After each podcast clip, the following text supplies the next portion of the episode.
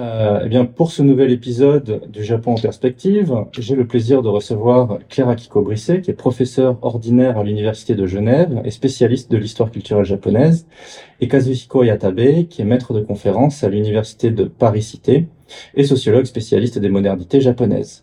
Alors, vous le connaissez peut-être pour euh, la rubrique qu'il a tenue de 1990 à 2014 dans le Courrier international, euh, titré Le mot de la semaine. Donc, je vous remercie de d'avoir accepté euh, mon invitation. Merci.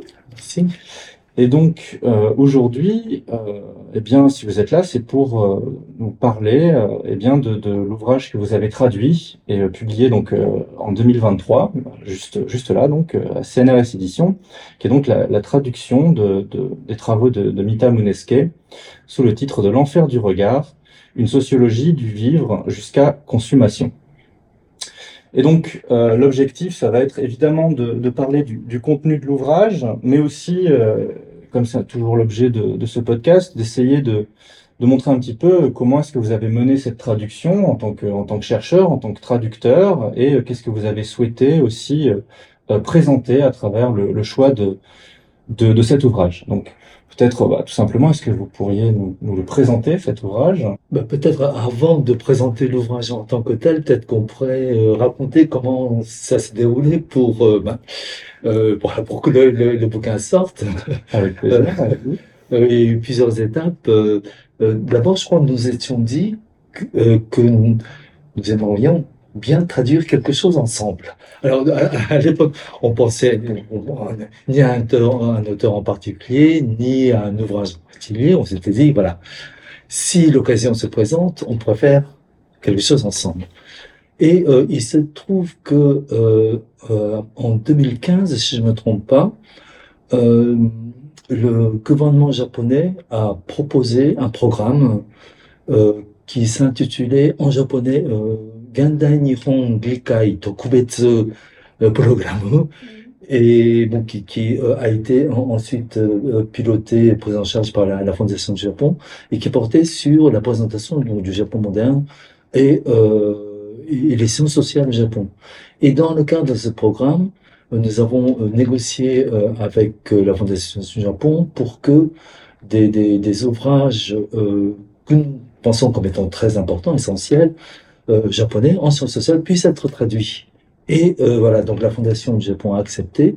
Et dans le cadre de ce programme, donc il y a plusieurs ouvrages qui ont été euh, comme, notamment par exemple le, le, le, un livre de Ueno Chizuko par exemple. Et bientôt va sortir aussi un, un, un livre de Yoshimi Shumia qui, qui, va être le dernier de, de, de, ce programme. Et donc dans le cadre de ce programme, euh, auquel j'ai participé, je m'étais dit, bah oui, bah peut-être que c'est le, le, moment propice pour proposer à Claire euh, un travail donc, de traduction. Alors, je, et, l'auteur qui m'est venu le premier à l'esprit, c'était euh, Mital Mineske.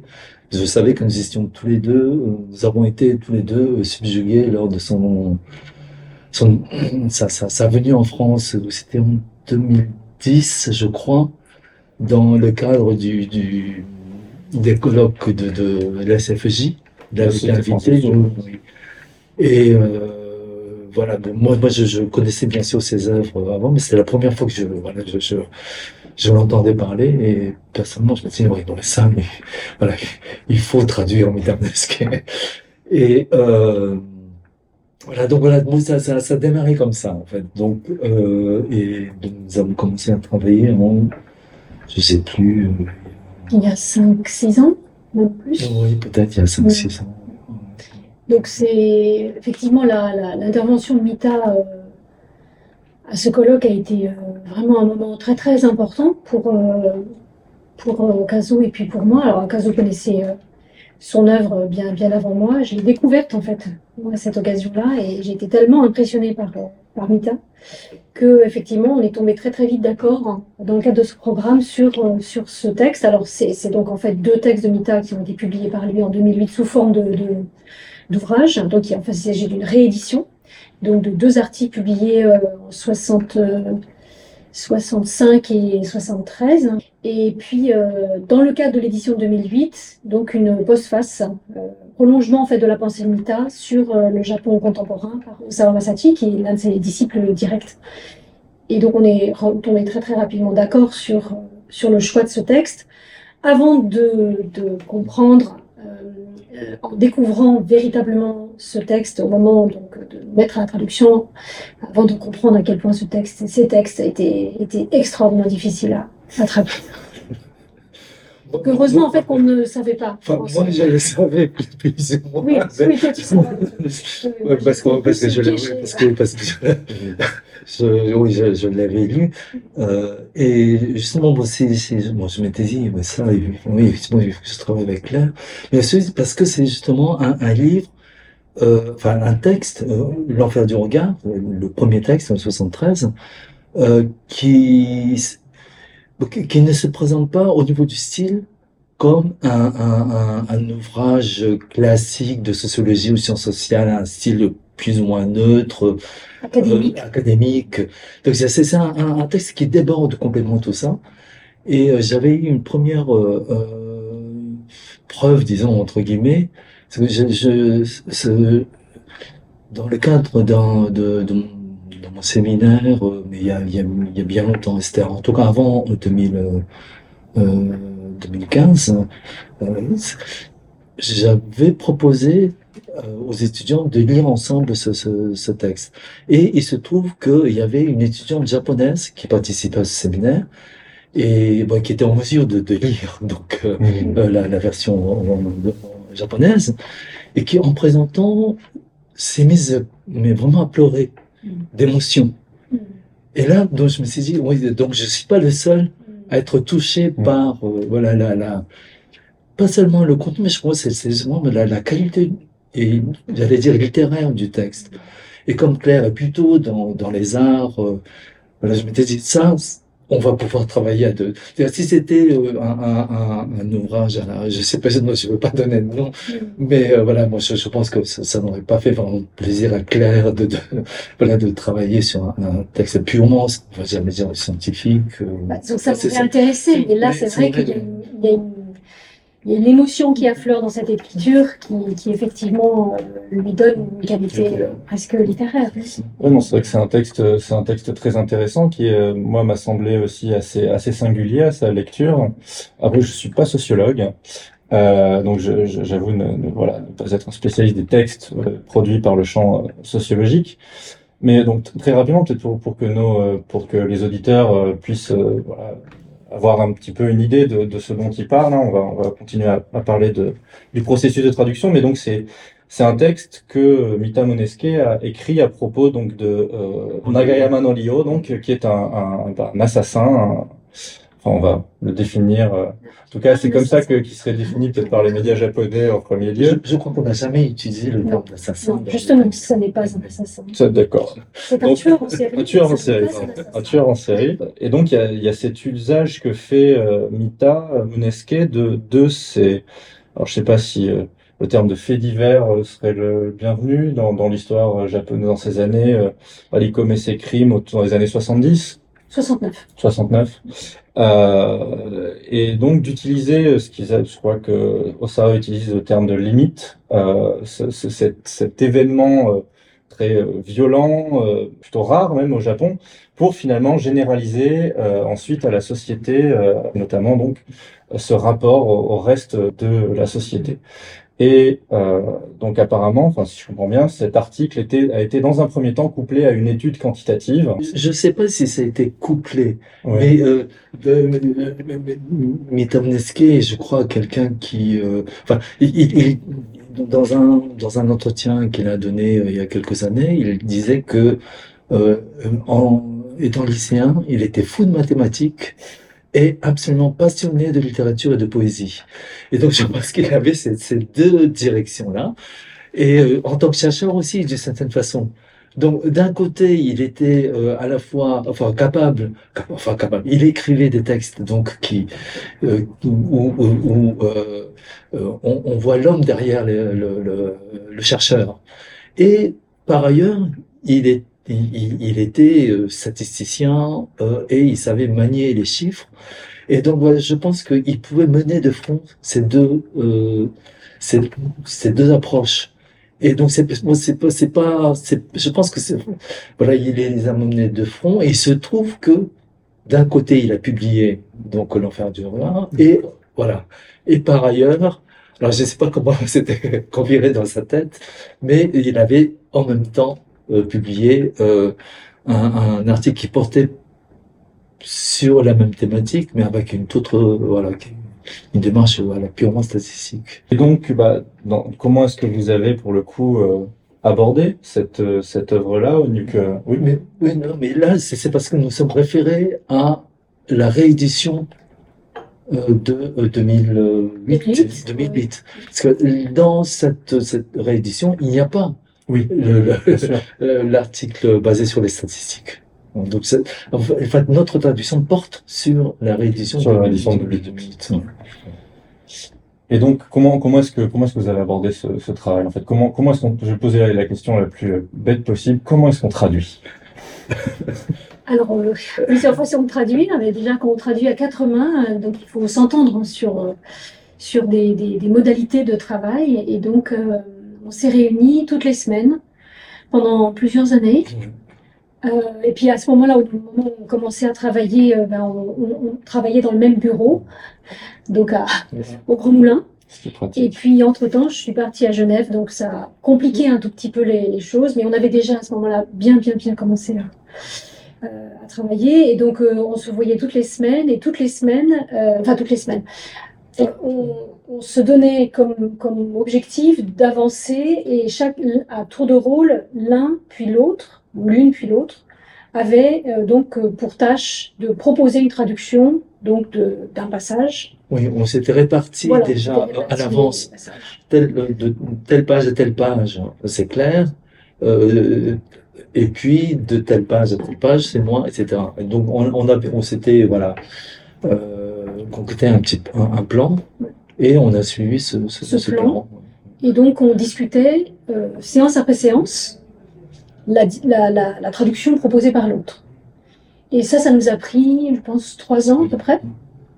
Donc pour traduire euh, cet ouvrage qui est, qui est, quand même qui est pas très très très long, mais et le bon l'article qui nous a clairement posé le plus de problèmes, c'est l'enfer du regard, le premier. Enfin le premier c'est c'est l'article de 73, même s'il est présenté en premier dans, dans l'ouvrage. Euh, ce n'est pas le plus ancien. Et donc tant sa, voilà, sa sensibilité euh, était à la fois affleurante et, et, et explosait toutes les barrières, euh, les barrières d'écriture, les barrières de l'académisme. Et puis après, on a, on a repris notre traduction commune sur laquelle on, s'était, on était à peu près parvenu à un consensus en, la revoyant. Et on s'est rendu compte, même pratiquement jusqu'à la fin, qu'il, y avait parfois des contresens. Et puis on a on a euh, proposé aussi tout un appareil critique, parce que évidemment le texte en, l'état ne pouvait pas du tout, du tout passer pour la traduction française. Il fallait remettre en contexte un certain nombre de, de notions, de personnages, etc. Euh, etc. Et puis, euh, puis, donc ça, ça nous a pris encore deux années à peu près. Oui, on, oui. pour la relecture, on, on a, mmh. a trois relectures. Oui, hein, trois bonnes relectures, sans compter voilà, les, les épreuves, les jeux d'épreuves. Oui, je veux dire qu'il y, y, a aussi une introduction, enfin un, un, une préface qui est, qui est quasiment un article en, en lui-même. Hein. Ça n'est pas juste une, une, simple et rapide préface, c'est vraiment un, oui, un bon travail d'explication et très intéressant par ailleurs sur qui replace Mita et les événements qu'il qu utilise pour, pour faire son étude. Oui, on, on avait pensé que c'était absolument indispensable. C'était indispensable, puisque Mita Monesque n'a jamais été traduit en français, à l'exception de sa, son intervention à la, à la, Société française des études japonaises il y a quelques années. Il a été euh, traduit en anglais de façon relativement importante, mais pas du tout, du tout en français, donc il était indispensable de le présenter de façon un peu approfondie. Oui. Et donc pour pour cette pour cette traduction, euh, vous êtes est-ce que vous êtes par exemple appuyé sur ce qu'il y a les traductions anglaises pour pour voir de quelle manière au, au, niveau de la terminologie, est-ce que vous avez euh, à quoi est-ce que vous êtes référé finalement pour euh, pour résoudre les différents problèmes euh, que vous avez pu rencontrer?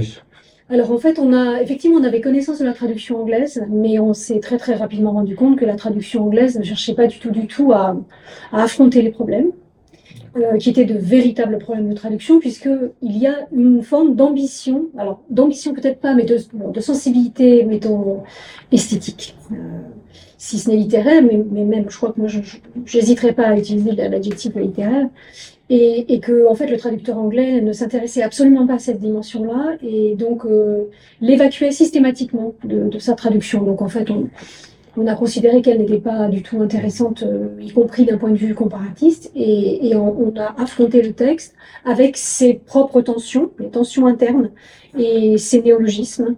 Euh, très très très très nombreuses allusions, donc il y a beaucoup beaucoup d'intertextualité, euh, notamment bon, des notions qui empruntent à la philosophie, à Kant, à Hegel, Marx, etc., mais aussi euh, à Sartre. En fait, Sartre et sans doute Sartre et, et Bataille sont sans doute les les, les penseurs euh, auxquels il a sans doute, euh, on, enfin, on le suppose, songé au moment d'écrire ce, ce, ce l'enfer du regard, qui est, qui est aussi un texte qu'il a écrit dans l'urgence. Hein. Et cette, cette, cette, écriture se sent, en fait. Dans... Il a, je, je, si je ne me trompe pas, oui, il a écrit très rapidement aussi. C'est, c'est, euh, il a écrit d'un, d'un seul jet, je pense.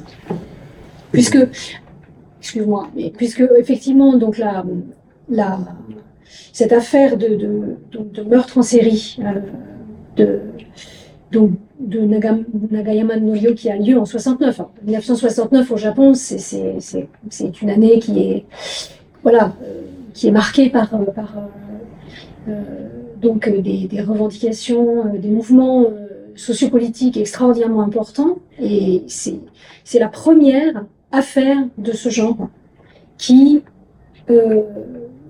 qui éclate au grand jour au Japon. Donc c'est pas un fait divers, euh, on peut dire euh, comme les autres. Ça va traumatiser la société japonaise. Et euh, il, faut, il, faut, il, faut, rappeler aussi que Nagayama no donc NN dans le texte, oui. est, un mineur au regard de la loi japonaise. À l'époque. À l'époque, oui. Il, il, avait 18 ans. 18 ans. Bon.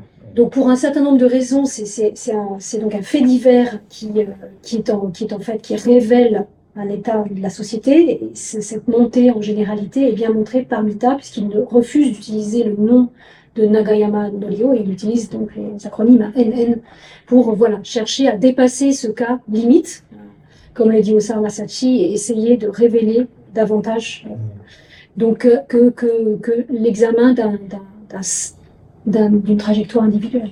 Oui, il faut le rappeler, on est, on est à la sortie, on va dire, de, de l'immédiate après-guerre, de la période où le Japon se, se reconstruit. On, ça, le Japon est dans sa période de haute croissance. Euh, les choses vont mieux économiquement, on va dire. Alors, vont mieux économiquement pour certains, certains groupes, précisément pas euh, des gens comme Nagayama Norio. Mais de l'autre côté, il y a les oppositions aux divers conflits euh, qu'on qu en Asie, bon, voilà, la guerre de Corée, la guerre, la guerre du Vietnam l'opposition au traité de sécurité et ensuite les mouvements étudiants dans, dans les durant la fin des années euh, pardon les années 70. Oui. Euh, mais pour revenir sur sur la sur la traduction, moi je parlais d'intertextualité, mais la, la, les textes que tu cites, c'est principalement de la philosophie bon, allemande, française, avec Sartre. Est-ce qu'il y a des intertextualités avec des, des écrits japonais, avec je sais pas, de la littérature japonaise ou même de, de, de la philosophie japonaise? Est-ce que ça, vous avez pu vous appuyer là-dessus pour, pour la traduction en fait sur Alors, à un moment, il, évoque le Sarashina Nikki, hein, donc euh, le, journal de Sarashina. Il est, très, c'est quelqu'un qui a une connaissance euh, extrêmement approfondie de l'histoire littéraire, entre guillemets littéraire, parce que parler de littérature pour Sarashina Nikki, enfin, c'est un petit peu. C'est un petit peu osé euh, comme projection rétrospective, mais toujours est-il que Mita est quelqu'un qui est, qui est toujours dans le sensible. C'est cette dimension de sensibilité est, est, est, extrêmement frappante quand on le lit. Mhm. Euh, alors peut-être pas les, les, les, effectivement les études sèches euh, d'un académisme strict, mais dès qu'il voilà, dès qu'il il, il, a, il, il, va vers certains sujets, euh, cette sensibilité à fleur dans son écriture. Et euh, là, donc, alors, je ne sais pas si on peut qualifier de d'intertextualité, mais ce qui est euh, très intéressant aussi, et, et, il a, Mita Monaski a pu effectuer euh, ce travail et, et, rédiger ce texte, également parce que Narayama Nolio est quelqu'un qui écrit. Ouais, on on l'a pas dit, mais c'est un, c'est un auteur euh, même euh, primé. Oui, alors en fait, il n'a commencé à écrire qu'après son arrestation et au moment où il était en prison. Donc ce n'était pas un écrivain au moment où il a, où il a commis ses, ses meurtres. Et, et l'écriture a manifestement été pour lui une, une façon de se rendre compte de son destin et de le saisir d'une certaine façon, d'opérer une saisie. Voilà, pas seulement l'écriture, mais aussi la lecture, parce qu'en fait, il a commencé à lire d'une certaine façon en prison. Et, donc, c'est là, c'est aussi la lecture par Mita des écrits de Na- Nagayama qui, l'a convaincu qu'il fallait absolument donc partir de ce cas particulier et pour essayer de, réfléchir à l'état de la société japonaise telle qu'elle était donc au moment, des faits en 1960.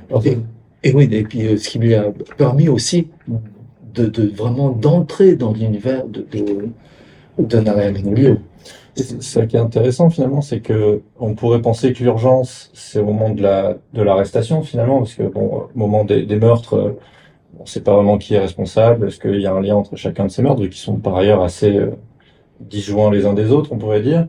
Mais une fois qu'on sait que c'est ce jeune homme euh, qui est un mineur à l'époque, ainsi de suite, bon, sauf qu'il n'écrit a priori, si je comprends bien pas ce- cet article à ce moment-là, il l'écrit après en ayant lu euh, donc quand on parle d'urgence, c'est c'est plutôt, enfin moi qui, euh, dites-moi si je me trompe, hein, mais le, le, le besoin d'écrire par rapport à ce qu'il a lu sur l'émotion qu'il a ressentie, euh, peut-être en, en lisant les textes de de, de Nolio, en s'apercevant qu'il y avait bien autre chose que juste un jeune homme qui voilà qui euh, assassine des gens. euh.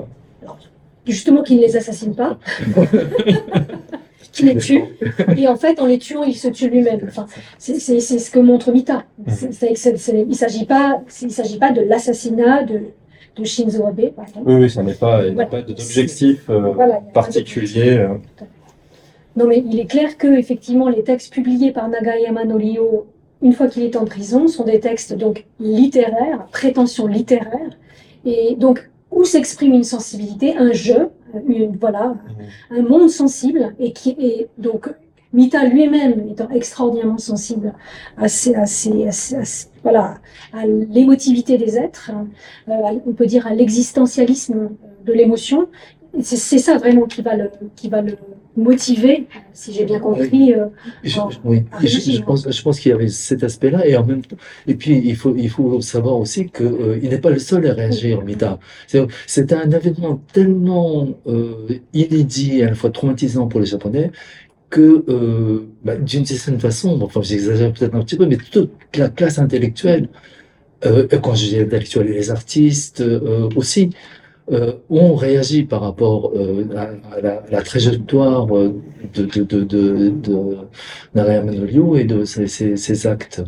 Et, et, et donc voilà, donc il y a des cinéastes, des, des, euh, des romanciers, etc., qui, qui, qui réagissent.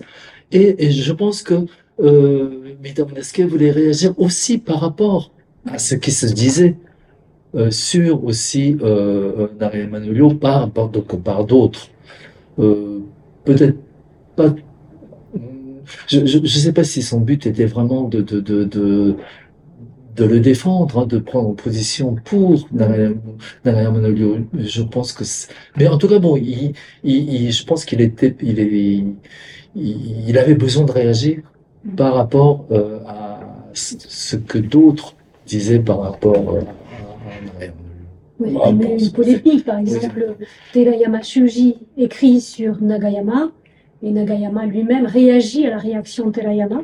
Donc, parce que voilà, aussi Terayama, Nagayama, Norio et Emita Monesuke partagent aussi une même expérience de la pauvreté. Mm.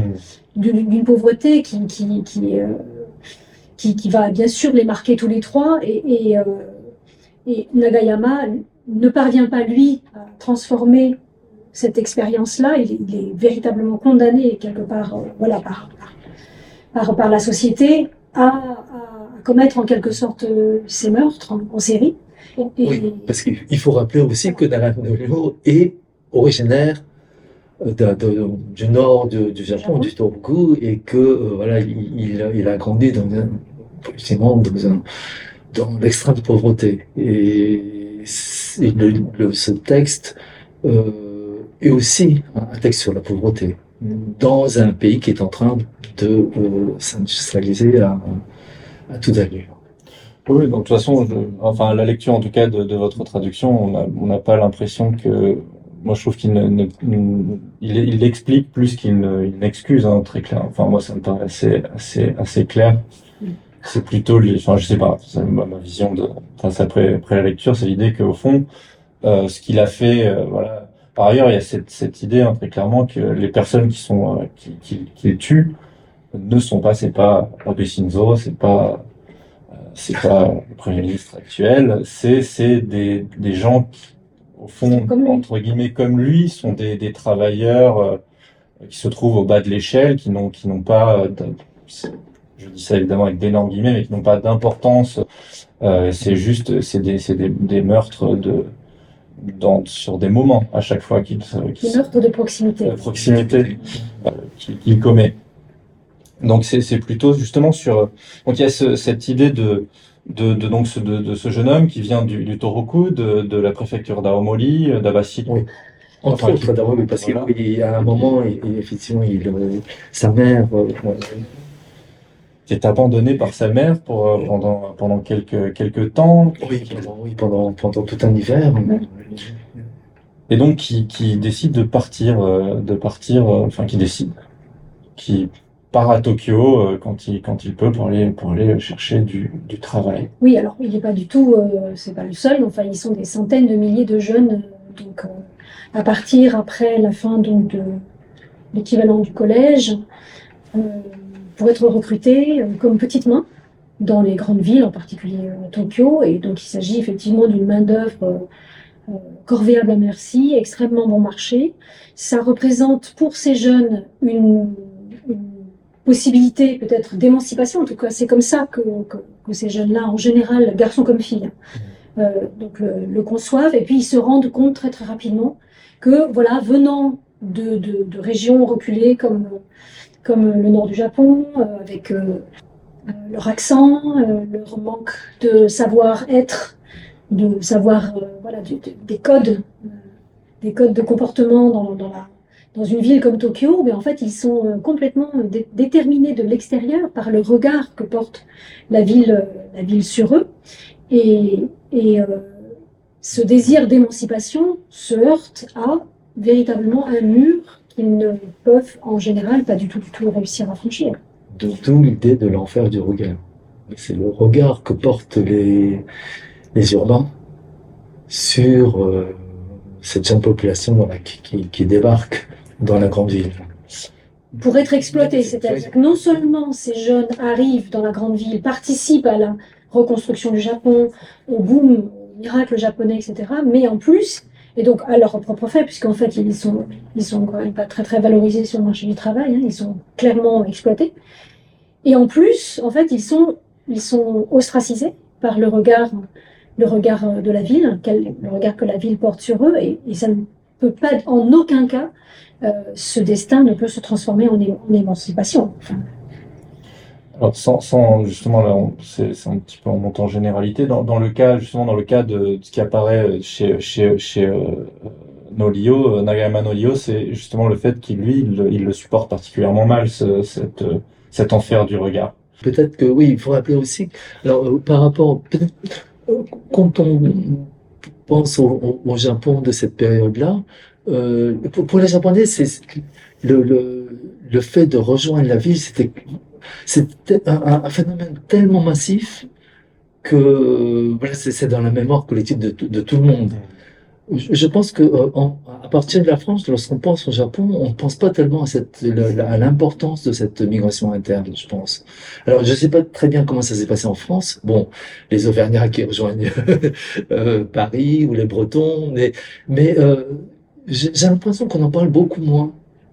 Euh, je, je, en tout cas, le phénomène a été massif. Est-ce que, est-ce que euh, euh, décrit effectivement Mita euh, en donnant des statistiques? Il en parle très bien euh, dans la conférence justement qu'il avait donnée dans le cadre de la, la, euh, la, la société française, sujets japonaises. C'est l'urbanisation le, le, de l'archipel se fait en, à peu près en 15 ans Là où euh, aux États-Unis, ça a mis à peu près euh, 80 ans, 80 ans, quelque chose comme ça, et en France, plus d'un siècle. Donc voilà, donc c'est un chamboulement total de, de l'archipel, et ce chamboulement, en fait, est dû notamment à cette migration interne qui, qui est voilà que qu'un grand nombre en fait de, de, de Japonais ont vécu. Euh, et ça, je pense qu'il faut le rappeler pour comprendre aussi la, la, la, portée du livre, ce que, ce que veut raconter ce, ce, ce Je pense qu'il y, a une partie de, des mémoires, pour les Japonais, peut-être qu'ils ils en ont encore conscience, mais il y a une partie des mémoires qui sont un petit peu perdues. Euh, au niveau des luttes, par exemple, des années 60-70, pas nécessairement très, très connu non plus. Oui, mais là, c'est pour ça. Oui. Mais est-ce que là où je veux en venir, c'est oui. est-ce que ces, ces, ces migrations au Japon, c'est encore quelque chose qui aujourd'hui euh, euh, est en un sens intégré et connu euh, euh, et, et, on va dire, enfin, influence un petit peu le, la, la peut-être la pensée de une partie du corps social. Ben, je, je, pense que oui. Alors, je, je, il y a un film qui s'appelle euh, Always Sancho no Yuhi. Je ne sais pas si, si tu l'as vu. C'est un, un, film qui a, a, a été euh, euh, euh, le meilleur film japonais Académie chante comme ça de 2000, 2005 2006 2006 peut-être. Oui. euh, sorti en 2005 oui il est sorti en 2005 de Yamazaki Takashi oui et c'est un film qui qui qui qui parle du Japon de 57-58 1957-58 les deux années durant laquelle durant lesquelles euh, on construit la tour de la tour de Tokyo. Et donc ça relate, c'est une reconstitution fidèle euh, d'un quartier populaire de Tokyo. Et là, euh, tous les enjeux qui sont décrits dans, dans, dans l'enfer le, du regard, on les retrouve dans le film, mais, mais voilà, mais, tu peux peut-être poursuivre. mais d'une façon totalement transformée, nostalgique. Mmh. Donc en fait, on passe d'un cinéma réaliste à un cinéma de studio où il est impossible d'y croire. Impossible d'y croire quand on connaît les conditions réelles dans lesquelles voilà, ces jeunes, ces adolescents, ces adolescentes partaient, venant donc euh, d'un Japon extrêmement rural en général, vivant dans une pauvreté, une pauvreté effroyable. Et, et donc euh, c'est extrêmement curieux de retrouver cette espèce de, de constater la construction nostalgique donc de, de, de, de, ce Japon de la reconstruction comme, comme une forme de, de, voilà, de, constitution d'un corps, euh, d'un corps national euh, entièrement consacré à la reconstruction du Japon. Et... Oui, tout à fait. Mais ce qu'il y a, c'est que euh, y a, on, on, on parle de l'idée dans le film que les Japonais savent que euh, cette migration a existé. Et euh, là, je, je, pense que c'est un, un, un, un, point, un, un point important. C'est euh, encore très présent dans l'imaginaire historique. Oui. C'est pas le, le, le, le film n'entend pas rappeler ce qui s'est passé. Les Japonais le savent, mais euh, ils, comme vient de le dire Claire, euh, le, le, le, le Japon d'aujourd'hui, bon, nous vivons une crise, disons, pour le de façon un petit peu caricaturale, euh, les gens donc se projettent dans un, un, un passé idéalisé. complètement idéalisé. Ouais. Euh, mais les, les, les, ils, ils ont conscience de l'essence de ces faits historiques en, en, parce qu'ils ont été vécus. Et ça, c'est bon. C'est, je pense que c'est une mémoire qui est euh, partagée par, par tout le monde. Le, le, et qui est réactualisée sans cesse dans le cinéma. Sans cesse dans le cinéma. Dans le cinéma des années 2000, donc beaucoup, beaucoup de personnages sont des personnages en fait qui ne viennent de nulle part, qui sont des déracinés, qui sont là dans les grandes villes, dans Tokyo de façon emblématique. Et en fait, ils n'ont pas de parents, ils n'ont pas d'enfants, ils, ils sont, ce sont des monades. Donc on est dans une espèce de description cinématographique de ce qui est la réalité, c'est-à-dire une forme d'anomie généralisée. Mais euh, et, et euh, si je peux rebondir, c'est aussi euh, euh ça, ça renvoie au deuxième texte de, de, de, de Mita, c'est la question de tout ce qui tourne autour de la nostalgie. Et là, je crois qu'il y a une thématique aussi très forte qui, qui, qui se dégage euh, à travers tous les, les films, euh, Tolassin notamment. C'est parce que Tolassin vient juste après la série Tolassin. C'est alors je sais plus exactement quand ça démarre. mais ça, ça va être au début des années 70. Oui, une rétrospective il n'y a pas très longtemps. Oh oui, la Qui dernière continue. qui continue, mais qui continue. Et je rappelle aussi que euh, Claude Leblanc a sorti un, un, un magnifique livre sur sur euh, sur euh, la série euh, la série Tolasan et euh, le réalisateur Yamada Yoji. Euh, le Japon vu par Yamada Yoshi. oui, et, et, et donc voilà, donc on, on assiste à une, une, une- une- une transformation de, du rapport des Japonais à la nostalgie, qui, qui est déjà euh, pressenti et de façon assez extraordinaire par, par en 65, donc dans son second texte, et qu'on retrouve alors peut-être davantage encore que dans les, dans les films, dans les chansons et notamment le, le, le genre qui n'arrête pas de euh, ressasser euh, la nostalgie d'un d'un euh, d'une père natal perdu. Euh, Oui, C'est- quand on parle de nostalgie, c'est pas nécessaire. Enfin, moi, maintenant, je comprends le deuxième oui, texte. donc l'idée de Furusato, oui. notamment des, des suicides, des suicides familiaux, c'est-à-dire de, Mm, bah, mm, je sais pas, des parents, tout le monde, des suicides, on suicide tout le monde dans la famille. Enfin, dans, dans tout cas, de, les, les parents et les enfants, plutôt, dans ce sens-là. Mais c'est, euh, c'est le rapport, c'est pas nécessairement donc une nostalgie d'un, d'une période du Japon, ou alors c'est les deux en même temps peut-être, d'une période de l'histoire japonaise, de la construction, de, de l'explosion économique, et en même temps de la perte du, euh, du, du donc pour de Furusato, Oui. euh, voilà, du, Oui, du, ça va, oui, ça va du, village, du village euh, d'origine, du pays natal, mais qui euh, évidemment pour les gens qui, qui montent, euh, qui montent à la capitale, qui est aussi pour le coup, en revanche un thème qu'on retrouve euh, euh, souvent dans le cinéma. J'ai l'impression qu'il soit français, euh, américain, c'est quand même un thème euh, qu'on peut retrouver euh, ailleurs également. Euh, donc ouais, on parle bien de, de ces deux nostalgies là, de à la fois ou une Oui, seule oui, oui, je, je- je pense qu'au au au Japon, lorsqu'on parle de, de nostalgie, c'est,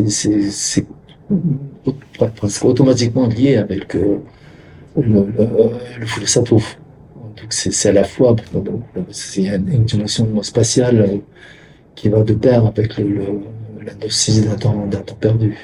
Parce que son- dans son deuxième texte, donc euh, dans le deuxième texte que vous traduisez, euh, là il est question des, euh, donc encore une fois de ces, les suicides sont encore cet exemple limite, j'ai l'impression, euh, co- comme le dit euh, Osawa, euh, pour expliquer en fait la destruction ou la, la dissolution de de la famille. euh, genre, je sais, je suis désolé si le terme n'est pas le bon, hein, la famille, on va dire dans le dans un village où au fond euh, le, le village euh, permettrait euh, d'avoir une, euh, un, un système de soutien. C'est-à-dire si les parents ne vont pas bien, s'ils se suicident, les enfants, le village prendra en charge les enfants, s'en occupera. Oui, ça c'est dans le Japon prémoderne, disons.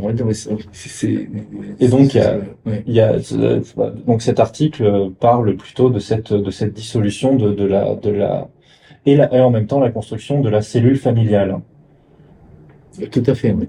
Euh, on va dire plutôt, j'aime pas ce terme, mais moderne entre guillemets. Moi, je, moi, ça, moi, ça me Ça, dérange. ça J'ai toujours eu tel, beau- énormément de mal à comprendre le terme de modernité. Mais, et donc je sais justement, vu que vu qu'on est sur le sur le terme de, de modernité, est-ce que est-ce que bah, dans, dans quelle mesure est-ce que Mita nous nous, dé- nous décrit une, une modernité japonaise en fait c'est- Je sais pas si c'est une modernité japonaise. Je pense qu'en tant que sociologue, il pense à euh, quelque chose du genre, du, du type, un pr- processus de modernisation qui serait euh, euh, commun à d'abord bon bon qui, qui, qui je comment comment je sais pas si c'est commun enfin bon euh, qui, qui, qui, qui, a sous-tendu d'abord euh, les pays occidentaux et euh, avec un petit décalage euh, le, le, le Japon. Euh, mais en tout cas bon il, il pense je, je pense qu'il il, y a peut-être une, une une déclinaison locale euh, d'un d'un processus qui est plus général et qui peut toucher euh, voilà n'importe quel pays à partir du moment où justement il est happé par ce, ce, ce processus. Euh, et dans le cas du Japon, alors il, il- euh, toujours dans cet article sur euh, issu de la conférence de 2010, il dit qu'au au Japon il y a eu euh, si on prend pour euh, de façon tout à fait euh, euh, provisoire comme point de départ euh, de ce, ce, ce processus 1868, donc la, la restauration de Meiji, euh, il y aurait eu euh, deux moments. Un, un, moment qui, est, qui irait de 1868 jusqu'à la fin des années 50, quelque chose comme ça, euh, où il parle de semi-modernité. Et euh, une deuxième partie, euh, à part, notamment les années 60, euh, où, qui, qui, va qualifier de modernité pure. Et ça, je trouve ça, moi, ça c'est et là, il, il, fait une forme de, de peut-être de sociologie comparative.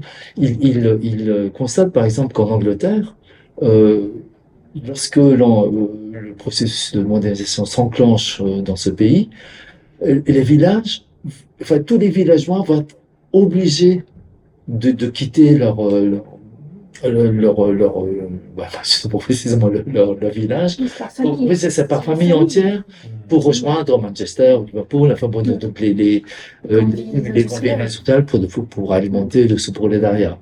Euh, mais euh, au Japon, euh, il, voilà, il, il, il, constate que en, en vertu de, de fonction de la famille euh, élargie, euh, il y a une partie de, de, de, la famille qui reste au village et euh, l'autre moitié qui, qui, qui, va rejoindre la ville, les, les, les, cadets et les cadettes. Donc, et ça, ça va être donc de 1868 jusqu'à euh, en gros donc à la fin des années 50. Donc, donc le, le, le, le monde rural va se maintenir au Japon. Donc, là, il rappelle que c'est une forme de, de, de, de particularité peut-être de la, la, la, modernité japonaise entre, entre guillemets, dans la semi-modernité. Et, mais euh, à partir des années 60, alors là, le, vraiment le, processus d'industrialisation va, va, va, va ça c'est un de heures. Enfin, bon, donc va complètement démanteler les, villages et, euh, et, donc les gens là vont être obligés de, de, de, de, quitter, de, rejoindre vraiment la, la ville et de euh, alimenter la, la, la, foule solitaire, euh, donc vivre la, la, solitude, etc. etc. Et, et je sais pas si je peux continuer, c'est ce qui est aussi intéressant, donc modernité, modernité pure, quand il parle de modernité pure, c'est, il pense aussi à l'amour pur. Euh, joy. Ça, ça va ensemble. C'est pour la première fois, enfin bon, là aussi, bon, je, je caricature un petit peu parce que moi, à l'époque Taisho et tout ça, bon, je pense que ça, ça existait déjà. Il y avait en, en embryon, bon, souvent embryonnaire. Mais ce que, ce que, ce que dit Mita, c'est que à partir des années 60, il y a les, les, les jeunes vont vraiment faire la, la, l'expérience de la solitude en ville, en tant que déracinés. Et ils vont partir à la recherche de l'âme sœur, d'où l'idée d'amour pur complètement donc euh, en, en, déconnexion avec les familles qui sont restées au, au village. Donc l'amour pur, et c'est cet amour pur qui va permettre euh, l'émergence du couple. Et l'émergence du couple débouche sur la famille nucléaire. Donc, et là, on retrouve la modernité, alors, je mets entre guillemets, que qu'on retrouve en France, aux, États-Unis, en Angleterre, en Allemagne. C'est-à-dire que la, la, modernité, euh, pour les sociologues, est sous-tendue notamment par la famille nucléaire. Donc là, c'est pas une particularité japonaise, c'est une particularité, selon les sociologues, ce serait une particularité de la modernité tout court. Alors, si, si on est justement sur cette euh, sur ce rapport euh, à la famille nucléaire et, à cette modernité, peut-être ça peut être intéressant d'aborder le texte euh, d'Osawa Masashi, Masashi voilà, euh, qui lui, est, enfin, je impression, si ma lecture est bonne, il essaye d'ajouter une pierre un petit peu à cet édifice de, de Mita sur sur cette dissolution finalement des rapports humains au sein de la famille avec encore de euh, pour le coup, euh, continue sur les, sur les suicides, mais cette fois-ci des suicides euh, via, via Internet. Euh, donc très rapidement, voilà, ces gens qui se rencontrent sur des... Oui, alors, ils se suicident pas via Internet, ils oui. s'invitent au suicide via Internet et ils vont se suicider une fois qu'ils se ouais, sont rencontrés se grâce aux réseaux sociaux. Donc, qu'est-ce que, comment, comment est-ce qu'on peut lire justement, si on continue sur cette idée de modernité, qu'est-ce qu'ajoute finalement euh, euh, ce texte-là sur, sur cette question-là? Euh, alors, le, le, texte d'Osama Sachi euh, est intéressant bon, à, à plusieurs titres. D'abord, bon, parce qu'il, bon, comme euh, les postfaces au Japon, une espèce de, de, de, de, de- voilà, non, non, non, ma- non, il- non, Osamu Masashi ne se permet pas de résumer euh, les deux textes de, de, parce que justement, c'est, euh, il y a ce style qui, qui fait que voilà, il n'est pas possible de résumer, mais il, il rappelle en tout cas la, la démarche, euh, disons, scientifique de, de, de Mita euh, dans surtout dans, dans l'enfer du regard et puis bon, la, la nouvelle, euh, les chants de la nouvelle nostalgie. Euh, et euh, dans le prolongement, il, il, il rappelle aussi les, les euh, euh, euh, la, la façon dont euh, Mita euh, a conçu euh, le, les différents temps qui vont de, euh, disons, de 1945 à, à, à nos jours. Et euh, Osama Sachi étant, comment dire, un, un- là aussi je mets des guillemets, mais un fidèle disciple euh, de, de Mita Monesque, euh, il, est, il est, il, y a quelques années, il y a une quinzaine d'années, il a, il a prolongé la, la, la, la réflexion de Mita sur les différents temps en, pro- en proposant un, temps qui- qu'il a euh, intitulé le temps de la fuite, non pas hors de la réalité, mais dans la réalité. Mais ça, donc, toujours en, en- en lien avec les, autres temps proposés par, par Mita. Et c'est dans ce cadre-là, dans le cadre de ce, dernier temps, qui va être, euh, Osama va être amené à réfléchir dans la façon dont les, euh, les jeunes générations euh, essayent de maintenir leur euh, lien avec la réalité. Et c'est, ça devient de plus en plus un- une démarche euh, compliquée, difficile. Et voilà. Et dans certains cas, donc ça, ça peut déboucher sur un sur un, sur un suicide. Voilà. Donc c'est voilà. C'est comme ça que voilà. J'introduirais peut-être voilà la question du suicide, du suicide dans le. Pour, euh, oui, pour peut-être euh, résumer de façon extrêmement grossière, euh, on peut dire que Mita euh, a travaillé effectivement sur euh, donc la, la première mo- modernité ou la semi-modernité, euh, au cours de laquelle la, la, la famille élargie restait quand même une, restait encore une, une réalité sur laquelle pouvaient se fonder les, voilà, les, les, gens qui travaillaient, les travailleurs, les travailleuses qui allaient, qui allaient en ville. Et puis on passe donc à cette euh, modali- modernité pure au cours de laquelle se crée une nouvelle forme de communauté, ce qu'il appelle la communauté affective, donc qui, qui voilà, s'incarne dans la famille nucléaire. Et Osama Masachi, il prolonge cette réflexion en constatant, en observant, donc, notamment grâce à ces cas limites que constituent voilà, les invitations au suicide collectif par, Internet, que cette communauté affective-là, en fait, elle commence à se déliter elle-même, elle n'est plus assez cohésive, hein, sa, capacité de cohésion n'est plus suffisante, et à ce moment-là, on va chercher une communauté affective au-delà, mais voilà, pour, pour aller vers, euh, vers le, le non-être, enfin, pour, pour, ou alors pour aller au-delà, enfin, pour affirmer la vie euh, dans la mort. De l'autre côté, il y a donc, euh, bah, dans le cas de, NN, il y a cette volonté de, bah, de, fuir cet enfer du regard. Mais de l'autre côté, chez Osawa, il, il évoque tout de même les, enfin, il évoque aussi les, euh, bah, euh, les meurtres commis par d'autres jeunes gens. Pour fuir la transparence. Pour eux, justement, au contraire, réintégrer euh, le regard, finalement. Oui, tout à fait. Oui. Et là, il y a de renversement qui a lieu. euh, oui, il y a, il- sur ce point, il, donc il y a, il y a une forme de rupture en- entre les années euh, 60 et euh, ce qui se passe dans les années 90. euh, 90, 2000. 2000. Tout à fait. Ça, c'est c'est ça, c'est- c'est très intéressant, je pense. Oui, enfin, le, le prolongement euh, proposé par Osamu Masachi est, est euh, extraordinairement intéressant après les deux textes de, de Mita et vraiment très, très, très enfin, bienvenu dans le dans l'ouvrage de 2008. C'est pour ça qu'on a, on a vraiment tenu aussi à le, à le traduire. Donc d'ailleurs, pour retourner sur des, sur des points peut-être de méthodologie, euh, est-ce qu'il y a, quelles a été les difficultés pour traduire euh, Osawa? Ou, euh, alors, déjà peut-être euh, le deuxième texte de Mita, est-ce qu'il est dans la même veine que le premier? Est-ce que, euh, euh, est-ce que vous avez dû changer votre, votre manière de l'aborder? Et ensuite, le texte d'Osawa, est-ce que ça a nécessité, euh, je sais pas, un travail un peu différent? Le, le, là, donc, pour les deux textes de, de, de Mita, c'est le même style, donc c'est la même, ce sont les mêmes difficultés. Peut-être que, enfin, je dirais quand même que l'enfer regard est beaucoup plus difficile que les chansons de la nouvelle nostalgie. Surtout qu'il n'y a pas de, donc de, de, de, de, de référence euh, à ce- aux auteurs occidentaux, dont Sartre. Et, et, dans, et dans les références à Sartre, c'est surtout le Saint-Genet qui, qui, est important et qui est une étude qui a, qui a enfin, d'abord Sartre dans les années 60, 50, 60 au Japon, c'est voilà, c'est un, un, des, un des auteurs absolument phares. La réception de Sartre au Japon, c'est un dossier absolument considérable et, et euh, Mita était tout à fait familier de la pensée de Sartre et s'est servi beaucoup en fait de son Saint-Genet, qui est un texte admirable, euh, donc qui parle de Jean Genet. Euh, donc Jean Genet qui était aussi dans les années 50-60 traduit en, en, japonais.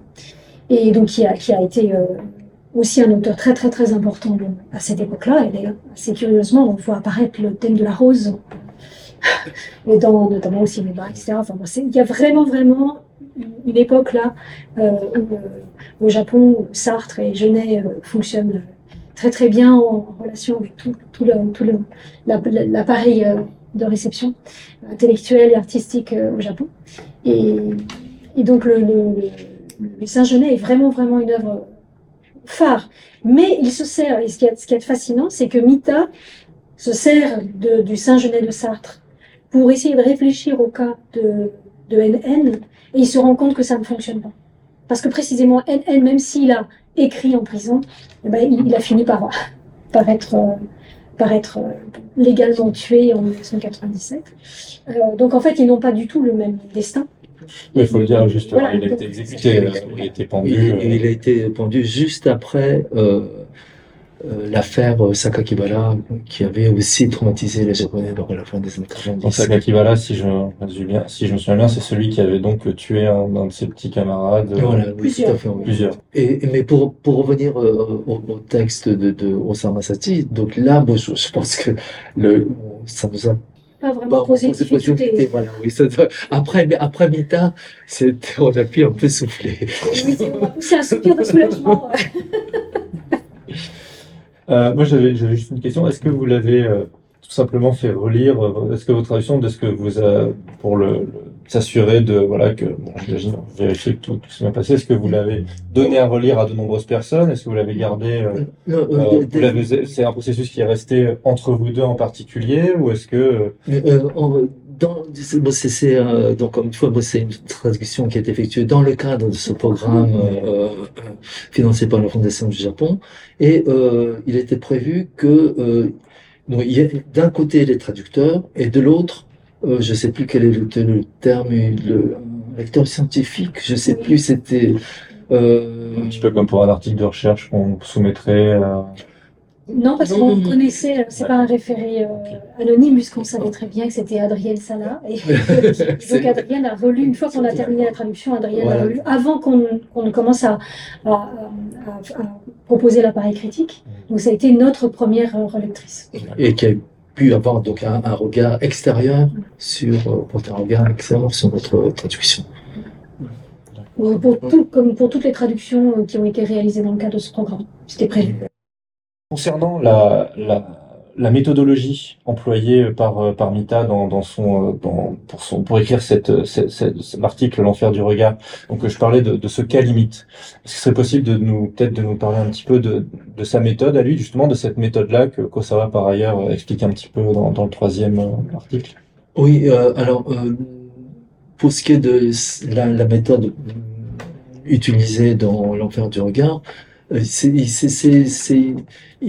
Mita Monesque essaye de euh, euh, de croiser à la fois une, une, une démarche qui sensible au sang, au, au, chiffres, et en même temps donc les statistiques, euh, donc une approche disons quantitative et une approche qu'on pourrait qualifier de qualitative. Et euh, et dans ce texte, il, comment dire, il n'opte pas pour une des deux démarches. Il essaye de, mener, de, faire tenir ces deux démarches en même temps. Et c'est ça qui fait ça, ça, ça la, la, particularité, je pense, de son approche dans l'enfer, l'enfer du regard. Euh, et en, général, dans, dans, en sociologie, c'est une démarche. En fait, c'est très difficile de faire tenir euh, en même temps euh, l'approche qualitative et l'approche quantitative. Et là, il, il, il, parvient à le faire. Bon, là, bon, je, je, je convie le lecteur à lire l'ouvrage, euh, mais euh, en tout cas, il, il, il à travers euh, le, l'immersion dans l'univers très singulier d'un jeune japonais, il parvient à euh, montrer qu'il existe une forme de généralité. Euh, et donc cette approche-là, euh, en tout cas à l'époque, c'était dans les années 60, début 70, je pense que dans le domaine de la sociologie, c'était une approche très très nouvelle.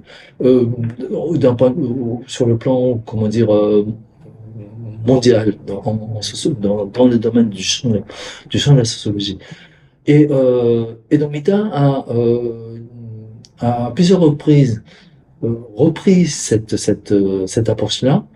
Et je pense notamment à, un ouvrage qui est peut-être l'ouvrage euh, de la, la, maturité. Enfin bon, c'est un, un, ouvrage absolument extraordinaire sur le poète euh, Miyazawa Kenji. Euh, là aussi, il, il, Monesque plonge dans l'univers poétique de, de Miyazawa Kenji pour essayer de dégager, voilà, des, des, des, des alors, je, je sais pas ce qu'il essaie de dégager en fait, mais c'est bon, c'est, en fait, pour pour euh, c'est voilà peut-être la, la, question qui est euh, centrale qui est posée, c'est euh, enfin il y a peut-être deux, questions centrales, c'est comment essayer euh, d'aller au-delà du moins moderne. C'est, c'est où les oui de, dépasser les impasses dans lesquelles s'engouffre le moins moderne. Euh, et euh, par ailleurs, en lien avec cette question-là, la, la, question de la compassion, c'est-à-dire comment euh,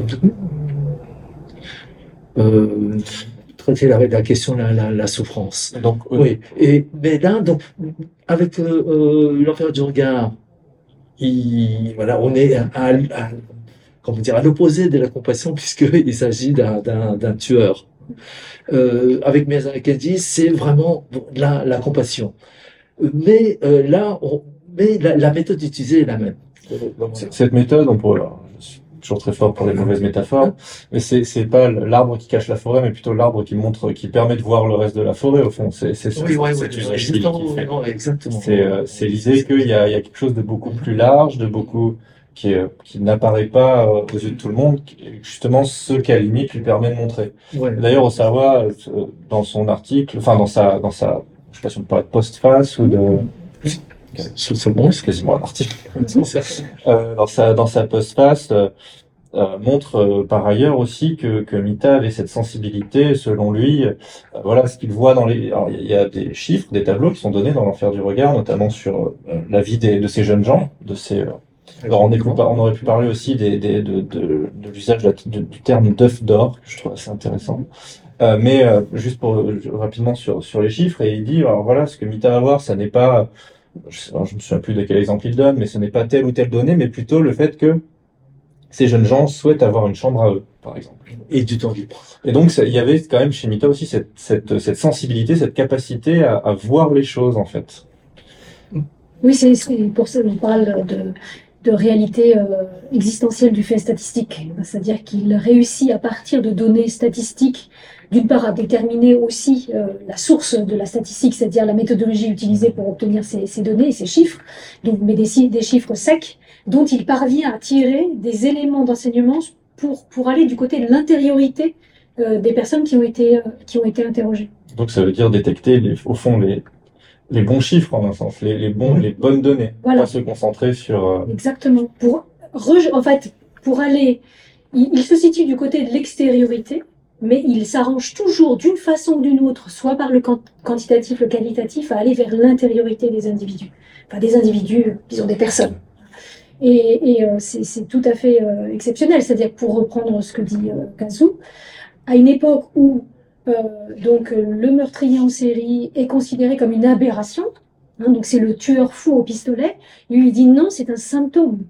C'est-à-dire qu'il part de ce cas-là, qui est un cas limite, mais il va, il va comprendre à travers ce cas limite le destin de centaines de milliers de jeunes gens de son âge, donc qui ne vont pas jusqu'au meurtre, certes, mais qui, qui, qui se, qui, voilà, qui, qui vivent des expériences tout à fait communes, des, expériences communes de relégation, de pauvreté extrême, etc., à une époque où le Japon est censé, donc en 1968, le Japon, c'est le deuxième pays euh, le plus riche de la planète. C'est le, Et- le bonheur assuré, et c'est le terme- oui, le terme, voilà. Le terme pauvreté avait complètement disparu des médias. C'est, la machine à laver, la Ouais, oui, voilà, le frigidaire. Et donc, cette, cette, euh, alors, finalement, j'aurais peut-être euh, deux questions, c'est pas tout à fait les mêmes, mais euh, d'une part, est-ce que cette, euh, cette méthode a, fait, euh, a- a été réutilisée euh, au Japon Est-ce que d'autres sociologues euh, s'en sont inspirés? Et donc, comme vous l'avez dit, il a été euh, traduit en anglais. Vous avez la date euh, peut-être de la traduction anglaise de, l'enfer du regard.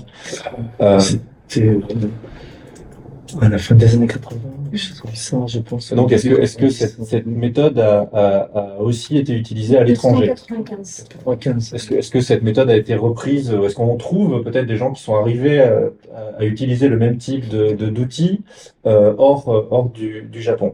Et, et la deuxième question, ce serait, euh, ce serait euh, dans quelle mesure, pour parler d'influence pour le coup, dans quelle mesure est-ce que la lecture, moi au Japon, de cet article de, de Mita a pu, euh, euh, voilà, euh, irriguer euh, intellectuellement le, le monde bah, intellectuel japonais, voire même la société japonaise.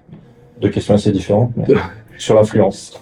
Euh, la, la première question, c'était. Est-ce que, la méthode en elle-même a été Oui, euh, je sais pas si, oui, mais en il, il- je crois qu'il a, Mitamanska, elle a, vraiment le don de pressentir les choses. Euh, et notamment aussi ce qui se passait dans, dans le champ de la sociologie ou des sciences sociales. Il- il était très au courant, bien sûr. Euh, je, je sais pas, quand on pense à un, un livre comme euh, euh, Les règles de l'art de Pierre Bourdieu, qui se concentre sur euh, le, le travail de Flaubert, d'une certaine façon, il, il fait du mitard. Enfin bon, bien sûr, bah, ça, je, je pense que s'il y a des sociologues qui vont, ils vont sursauter.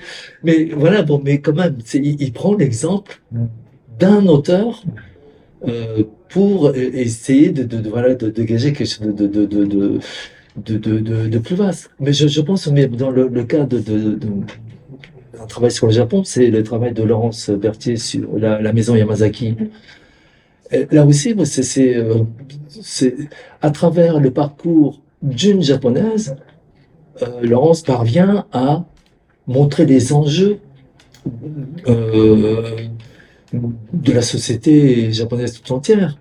C'est, je, pense que euh, à partir des années euh, 70, il y a beaucoup de chercheurs qui vont essayer d'explorer euh, des, des démarches qui vont dans le sens de Mita parce que justement tout le monde savait qu'il y avait des, des limites à une, une, une, à une approche uniquement quantitative, uniquement euh, euh, qualitative. Est-ce que, est-ce que certains d'entre eux se, se, est-ce que c'est euh, euh, voilà un, air du temps au fond de la sociologie où les voilà les, chercheurs se rendent compte qu'évidemment il y a ses limites, mais est-ce, Mm. euh, dans le même temps est-ce qu'il y en a, est-ce que certains se sont réclamés de Mita en fait, ou est-ce que finalement Euh, au Japon, oui, oui, euh, mais il, il, il- il a été aussi un pédagogue euh, absolument extraordinaire.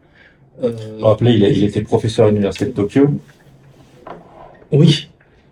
Et, euh,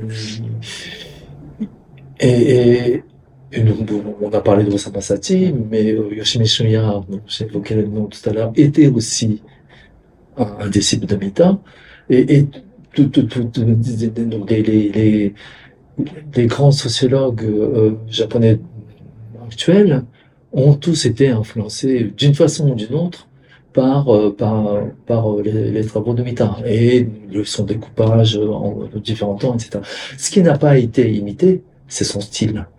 Là, euh, je crois que c'est, on Bah, peut pas, on peut pas écrire comme, comme pour le bonheur du traducteur. et, euh, Et donc, pour, pour la, pour la deuxième, euh, la deuxième question, donc cette influence, dans, dans quelle mesure est-ce que justement cette, sur, par rapport à cette affaire justement de, de NN et de ce de cet enfer du regard que qu'auraient vécu donc c'est c'est une grande partie de ces jeunes euh, de ces jeunes gens euh, venus euh, monter à la capitale pour travailler. Est-ce que cette cette cette découverte en un sens a, a, a été discutée, a, a influencé le euh, je sais pas influencé le, le monde intellectuel japonais, voire même les japonais dans, dans le sens un petit peu plus large. Alors, d'après ce que, ce que dit euh, Mita, euh, l'article a été relativement confidentiel au, au départ. D'ailleurs, c'est sorti dans une, une petite revue euh, et ça n'a été lu que par un cercle relativement étroit. Et d'ailleurs, ça se comprend, c'est- c'est quand même un texte euh, Difficile. difficile. C'est- Même même en japonais. même, même en japonais, même en japonais, oui. Euh, et peut-être surtout en japonais, peut-être que nous avons Était un peu obligé de c'est, lisser. oui, oui, oui. Euh, euh, et, et donc, ce n'est que plus tard que euh, ce texte va avoir, euh, va être lu par, euh, par euh, pas seulement par le, donc le, le milieu intellectuel, mais par euh, les Japonais en général. Et, et, et là, ce n'est pas pour rien que ce, ce, ce, ce, livre, le livre, enfin, le- le- le- le- l'article sort sous forme de livre en, en 2008. Et, et, et c'était donc juste après euh, le, le, le meurtre, euh, les meurtres commis par euh, donc, l'adolescent K, qui Donc, euh, relaté par Karbala. oui, au- à Karbala, relaté par Et Sachi. de fait, au moment du décès de Mita, puisque malheureusement Mita Moneske euh, est décédé l'année euh, l'année dernière, dernière. le 1er avril, Il y a juste un, juste un, juste un. pratiquement oui, juste un an. Euh, donc malheureusement, euh, Mita Moneske, qui a été associé euh, à, la- ce processus lent de, de, traduction et qui avait rédigé pour l'édition française euh, donc un, un avant-propos, euh, donc nous a quittés l'année dernière et au moment où euh, donc euh, son décès a été a été publié dans les médias, c'est immédiatement l'enfer du regard que que les, journalistes, enfin c'est à cet article-là donc qui est fondateur de sa méthode, de son style, de sa de sa sociologie très très particulière que que bon les, les journalistes ont fait allusion.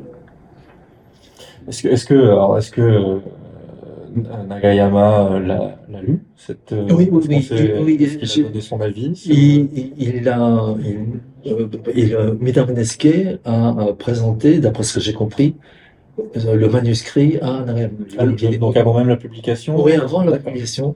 Et euh, alors, je sais plus quelle était la- exactement la, la réponse de Nariam Nguyen, mais c'était euh, euh, quelque chose du genre Ok, vous m'avez compris. Euh, euh, alors que bon, il, avait réagi violemment. Euh, À Takayama Shuji. oui. Et donc, je crois qu'il qu'il- qu'il n'avait pas soumis non plus son, son, son, son, son texte. Mm.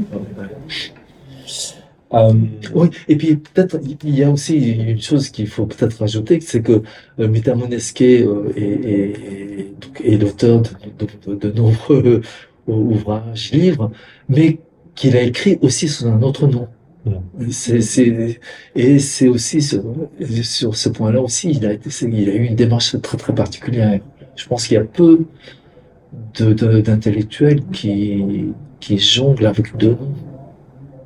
Donc avec deux, deux identités euh, voilà, octoriales et qui jouent sur, sur, euh, sur cette sorte de dualité ou de duplication de soi.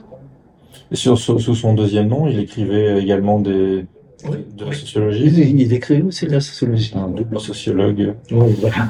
Oui, ça c'est son autre, son autre nom.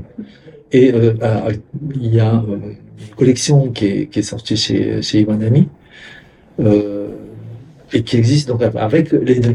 Il y a une première partie consacrée euh, aux œuvres euh, signées Meta Meneske et la seconde partie Yusuke. Donc d'ailleurs, je voulais, je voulais euh, bah, poser la question simplement. Il s'agit des, des œuvres complètes euh, chez chez Iwanami ou j'ai bon, c'est chez Kodansha que Non, chez, chez Iwanami. chez Iwanami. Est-ce Que... que Ce sont les œuvres choisies. C'est pas, c'est pas, c'est pas complet.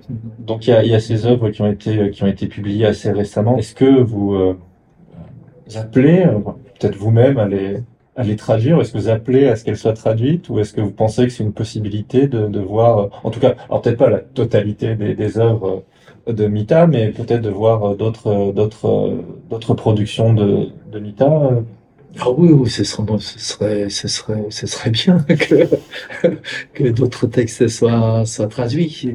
Je, je pense que c'est vraiment un, un, un, auteur qui, qui compte. Euh, et pas seulement au Japon.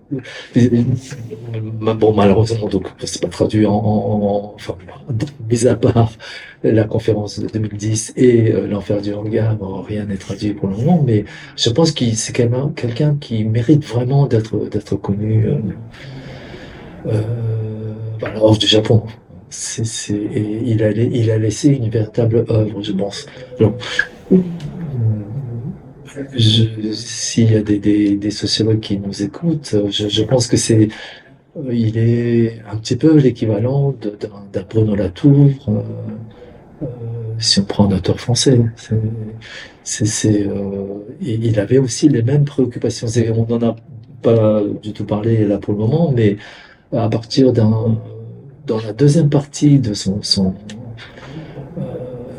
je, j'allais dire carrière mais je sais pas si c'est en termes de carrière de sa de son, son, son travail euh, il va s'intéresser de plus en plus à, à pas seulement à la, la, la, période moderne mais ce qui voilà, la période de pré-moderne ou non moderne euh, pour, pour, mettre aussi en, en contextualisation le, la, la, modernité euh, et ses impasses. Donc euh, avant, oui. avant le, oui, l'ère Meiji. Voilà, oui, avant, le avant 1868. Voilà, tout. Si on prend 1868 comme point de départ, mais ça, c'est oui, voilà, moi c'est ça. Oui. ça le premier, c'est ça. Parler de, un autre de, débat. de early modern, Oh. Donc, euh, Oh, c'est- c'est purement euh, Oh, facilité. Oui, tout à fait, euh, parce que c'est pratique aussi. Euh, et, euh, et, il va euh, réfléchir de plus en plus euh, aux questions qui touchent euh, à l'environnement. Et dès les années 90, il va produire des textes donc sur quelque chose. Je ne sais pas si on peut parler à la sociologie de l'environnement, mais quelque chose de cet ordre-là. Toute une réflexion qui porte sur la, la place de l'humain, enfin de l'humanité sur cette planète, Dans le vivant. dans le vivant, mais dans le vivant. C'est, Et- c'est, et- euh, et- oui, donc il était, euh, il était clairement encore en vie euh, lors de, de, de Fukushima. oui, oui, oui, Euh, Est-ce oui, qu'il a, est-ce qu'il a écrit sur ce sujet-là Ah oui, oui, il a, il a, il a produit effectivement des textes euh, après, après Fukushima. Malheureusement, il, il, il commençait à avoir des, des, des, des problèmes d'yeux, donc il avait du mal à, à, à lire, mais euh, il, a, il a écrit effectivement des, des, des textes euh, après. après Oh, une de mes questions, c'était, euh, voilà, dans, le Japon actuel qui connaît des crises, euh, des crises multiples, enfin, quel pays n'en connaît pas C'est pas euh, quelque chose d'unique au Japon, mais on pourra parler par exemple de, de la crise démographique, euh, de la crise de, bah, Fukushima. On peut dire clairement que c'est une crise euh, assez importante aussi. Est-ce que, est-ce que les textes de, si on parle justement de cette, de, de ces cellules familiales, de ce rapport finalement à la société, à l'autre, au regard, ainsi de suite, dans quelle mesure est-ce que les, les textes de Mita aujourd'hui euh, euh, font sens justement par rapport à cette, euh, ce problème démographique japonais notamment? Euh, alors, je sais, il, il parle beaucoup de, de, effectivement, de la démographie euh, au niveau, alors, mais c'est plutôt, alors là, bon, je, pense que c'est un auteur, euh, il faut, faut, pas se dire, c'est un spécialiste du Japon. C'est pareil pour, pour quelqu'un comme, euh, je sais pas, les sociologues, comme quand on lit euh, Durkheim ou Lévi-Strauss ou, euh, euh, ou Sartre, je sais pas, il, ne ne, ne faut pas que parler de la France. Et Mita, c'est exactement la même chose. Donc, je, pense qu'il a une vision de, du monde moderne et euh, c'est et c'est cette vision-là qui, est- qui est intéressante et pas forcément ce qu'il dit précisément en- Du Japon. du Japon. Et, et je pense que si nous avons choisi aussi euh, Modernisation du Roku, donc l'enfer du regard, c'est aussi parce que d'emblée, en 73, il y a cet aspect-là. Que quand on lit euh, le parcours de, de, de ce jeune tueur, euh, on pense forcément à tous les problèmes de migration en Europe, euh, ces, jeunes Africains qui essaient de rejoindre et qui, qui et, voilà la, question du, du vivre jusqu'à consommation. Là, peut-être j'allais dire jusqu'au naufrage. c'est c'est voilà, c'est donc il y a une, une, une forme de d'actualité euh, d'universalisme dans, dans, le, dans le, les, les, les, écrits de, de Mita, et je pense que cet aspect-là est vraiment très, très important. Donc, au-delà de la question de la famille au Japon, euh, ou de la, la, la, question démographique au Japon, c'est là, il y a une, une, dimension qui est beaucoup plus vaste chez, chez, chez Mita. Donc ce n'est pas un spécialiste du Japon, voilà, c'est ce que je voulais vous dire. Oui, il y a une ambition, une ambition qui dépasse le cas japonais. Il y a une partie d'universalisme dans, dans ce qu'il oui, dans ce qu'il propose. Oui, oui. Non, c'est pas une partie, c'est ses propos sont. Son ambition est une ambition plus universelle. Et, euh, et d'ailleurs, et puis euh, il est aussi euh, transdisciplinaire.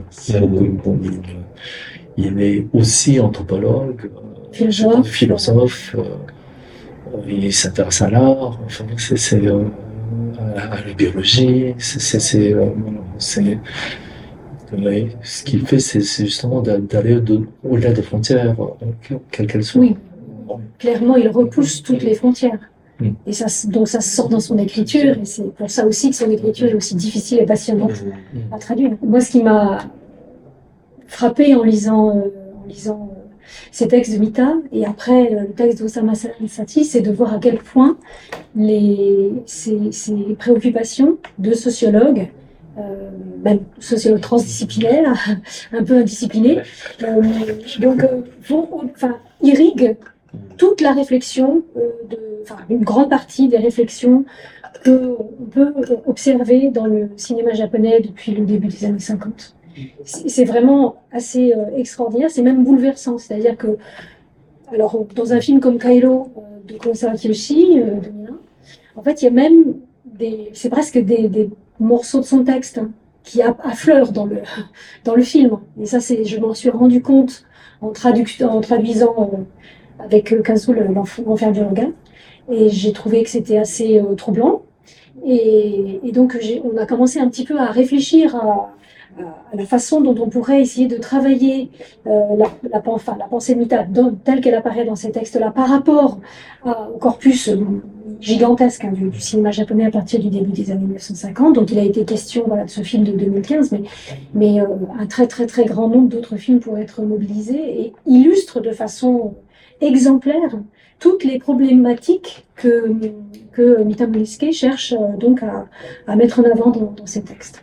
Et euh, pour citer un, un, quelques films, euh, il faut revoir par exemple Entre le ciel et l'enfer de Kurosawa, euh, Akira, qui date de 1963 et qui dit exactement, qui parle exactement de ce dont, enfin, de, de, la, de cette problématique. Alors s'il n'y a pas la problématique des régions reculées par rapport de la venue en ville de travailleurs qui viennent de régions reculées, mais très nettement à la problématique du, mépris de classe, euh, de la société de classe au Japon, dans la fin des années 50, début des années 60, de cette, cette, coupure radicale entre la classe dirigeante, les élites et, les quartiers, les bas quartiers, etc., qui est mais représenté d'une façon absolument exemplaire dans ce film, avec précisément la question du regard.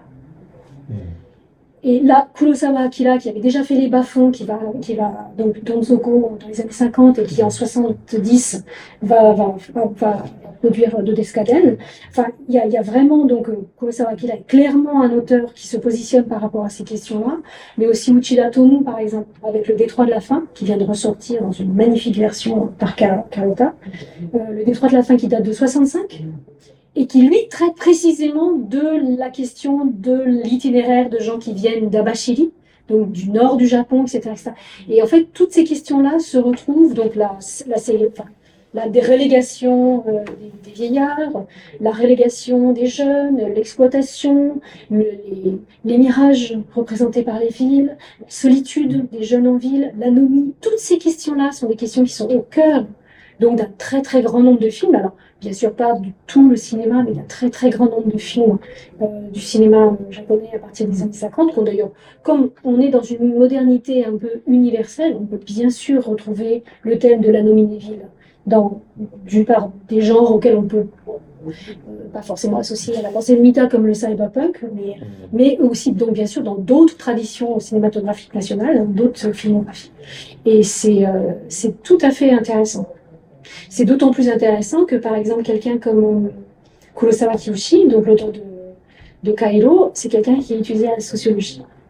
Avec Mita ou... Alors, parce qu'il était à l'IKIO, euh, mais euh, donc, évidemment, il a lu les textes de Mita. Et donc toute la génération aussi euh, donc de Kurosawa Kiyoshi, donc on peut penser aussi à Koreeda, Hirokazu, etc. Ce sont des gens qui ont manifestement, sinon l'UMITA, du moins des préoccupations communes.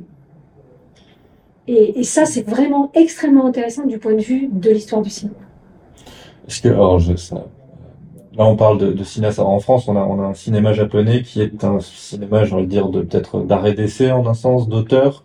Est-ce que ce sont aussi des thèmes qu'on retrouve dans le cinéma plus euh, euh populaire euh, au Japon? Torasan, c'est vieux d'être un homme, complètement là-dedans. C'est vrai qu'en France, on a, on a, on a pas vraiment, on voit pas vraiment tout le cinéma euh, plus euh, populaire. Euh, je veux dire, soit les, les, les, trucs romantiques ou d'action, ainsi de suite. Donc, je sais pas si ce sont des thèmes qui peuvent, même à la marge, irriguer ce, ce, ce, ces, ces productions-là aussi. Complètement, ouais, absolument. Donc euh, il y a eu euh, toute une série euh, donc de films japonais donc qui se passent dans le milieu des yakuza, donc les Ninkyoega, donc qui sont en relation avec la prison d'Abashiri et qui, qui est en fait une thématique centrale dans le, la destinée, la trajectoire individuelle de Nagayama Norio, mais qui, qui, qui, dont, qui, est au cœur, question, mais qui est au cœur du propos de Mita. Mmh. Donc en fait, ce sont des films extrêmement populaires. Mmh. Donc il y a une résonance vraiment donc de toutes ces thématiques-là au sein de l'ensemble de la vraiment de l'imaginaire cinématographique japonais. Au fond, euh, enfin, je sais pas que ça vaut, mais est-ce qu'il n'y a pas une, tentative, voilà, de, faire sens un petit peu de toute cette période de, la haute croissance où les choses peut-être se euh, passaient, euh, arrivaient euh, parce que voilà, il y avait un processus qui était en cours sans nécessairement que ça ait été réfléchi et qu'au fond, toutes ces productions-là servent aussi de catharsis en un sens à la société japonaise pour essayer de comprendre ce qui est arrivé à tout le monde. Mais au moins expression. Il y a l'expression effectivement de problématiques. C'est quand même assez extraordinaire, c'est que le, le donc le, euh, cette affaire de meurtre en série se passe en 1969. Dès 1970, il y a déjà en fait donc un biopic, un film de Shindo Kaneto qui est pas du tout euh, un auteur euh, secondaire, donc qui, qui, voilà, qui va traiter de la question de l'itinéraire euh, meurtrier de ce, de ce jeune euh, de ce jeune homme. Et donc euh, Shindo Kanete donc dans un cadre qui est quand même un cadre assez institutionnel. Et cinq ans plus tard 1975 un autre un autre film alors là donc beaucoup plus on peut dire marginal de Adachi Masao donc qui est aussi consacré à l'itinéraire de Nagayama no Donc deux films en l'espace de, de, de, cinq ans sur, sur le même itinéraire d'un tueur en série. Donc c'est aussi une façon de, de, montrer que le cinéma euh, est, est, véritablement un, espace de réception de toutes les crises que traverse euh, donc euh, pas seulement esthétique, sociale, politique, euh, etc. Ça, économique, voilà que, que, traverse la société japonaise. Et, et Adachi Masao, il est, il est toujours toujours devant. Et il vient, enfin, il est, il est, euh, il est encore là, donc, comme militant, dans un cadre, effectivement, euh, on peut dire assez anomique du point de vue politique, hein, au Japon. Et il vient de sortir, euh, donc, un film qui s'appelle Révolution plus 1, qui est sorti le jour des funérailles de Abe Shinzo, et qui est consacré, donc, à ce meurtrier. Hmm. Là. C'est bien un assassinat. Là, c'était oui. Maintenant, je m'en souviens. donc, bah, ça m'amène euh, donc à cette. Oui. Mais non, je voulais que là, bon, c'est le cas de la, la, le, du cinéma, mais je crois que ça, ça, ça l'était pour tous les autres. Euh, genres dans un domaine artistique. Et je pense, oui, je pense notamment euh, à la couverture Hmm. du, du- de, de, de l'édition française. Euh, la couverture, c'est une photo du, de- du photographe euh, euh, Moyamada Ido, euh, qui est un des tr- très très grands euh, photographes japonais. Et alors, il, il y a, j'ai lu une critique de, de, de- qui parlait de, de, de, de, de Moyamada Ido et qui disait, mais Narayama no Ryo, s'il n'avait pas eu un pistolet en main, parce que bon, ça, la tuerie a été euh, commise avec un, un pistolet, S'il avait une caméra. et s'il avait une caméra, il aurait fait, Ça. il aurait fait du Moyama Daido. C'est, c'est- voilà, donc là, je pense qu'il y a vraiment, il y a, c'est, c'est, c'est ça. Tous- les, les, les domaines de l'art, voilà, exprimer d'une d'une façon la, la, la même chose, je pense, les mêmes, il y avait les mêmes enjeux qui traversaient donc, ces, ces, ces, ces artistes-là. Et, euh, et, et, et euh, sensible comme il est, bon, il, il sentait aussi tout ça. Enfin, moi, je crois qu'il y avait vraiment quelque chose qui était partagé par euh, la communauté des, des, euh, des intellectuels, des artistes. euh, De cette époque-là. oui, Jusqu'à aujourd'hui. Oui, bien sûr. C'est la chose qu'on retrouve dans les, dans les textes que vous avez traduits d'ailleurs. Il y a pas mal de, de- d'évocations, de, de chansons, de, de séries aussi, euh, de- justement, euh, qui servent d'exemple pour Et- montrer oui. comment se manifestent ce- ce- ces nouvelles formes de société. Et surtout, les chansons, c'est aussi parce que Mota Moneske, euh, il s'est fait d'abord connaître par une, euh, une analyse euh, assez extraordinaire de, de, de, de chansons populaires de, du XXe siècle. Donc, il avait analysé, je crois, plus de 600, 600 chansons.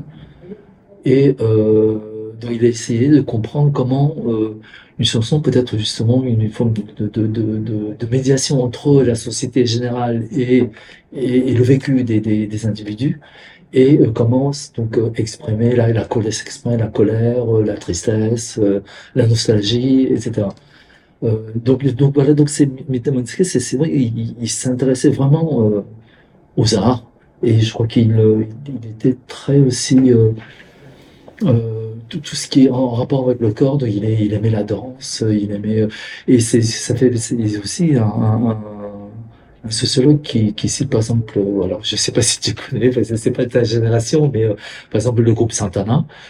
Euh, bon, enfin, c'est, c'est- il- enfin, il parlait de rock. C'est, euh, pas très courant hein, de- de- de- des des des des intellectuels qui Mhm. qui qui qui, fait qui, qui font référence à la.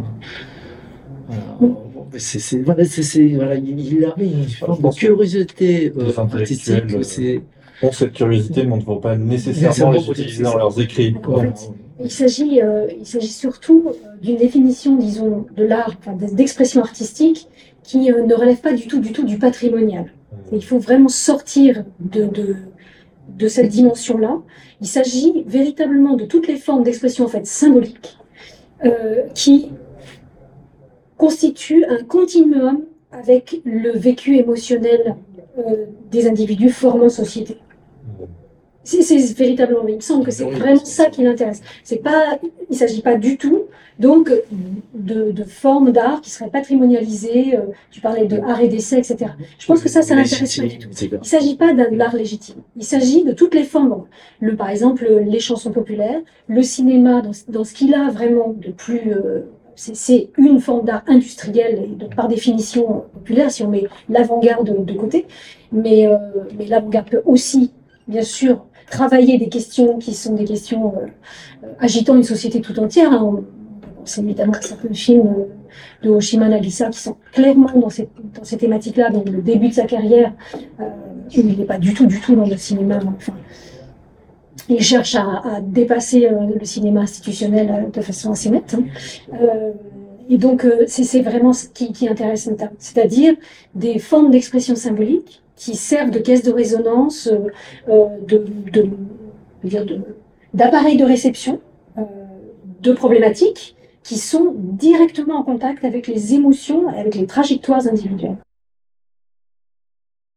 Euh, pour continuer sur, sur une note un peu triste, euh, donc euh, Sabouré nous a nous a quitté, François Sabouré nous a quitté en janvier dernier, le 31, si je ne dis pas de bêtises. Euh, je crois que vous lui avez présenté, vous lui aviez présenté euh, cette euh, votre votre projet. Est-ce que vous pouvez peut-être dire quelques mots là-dessus?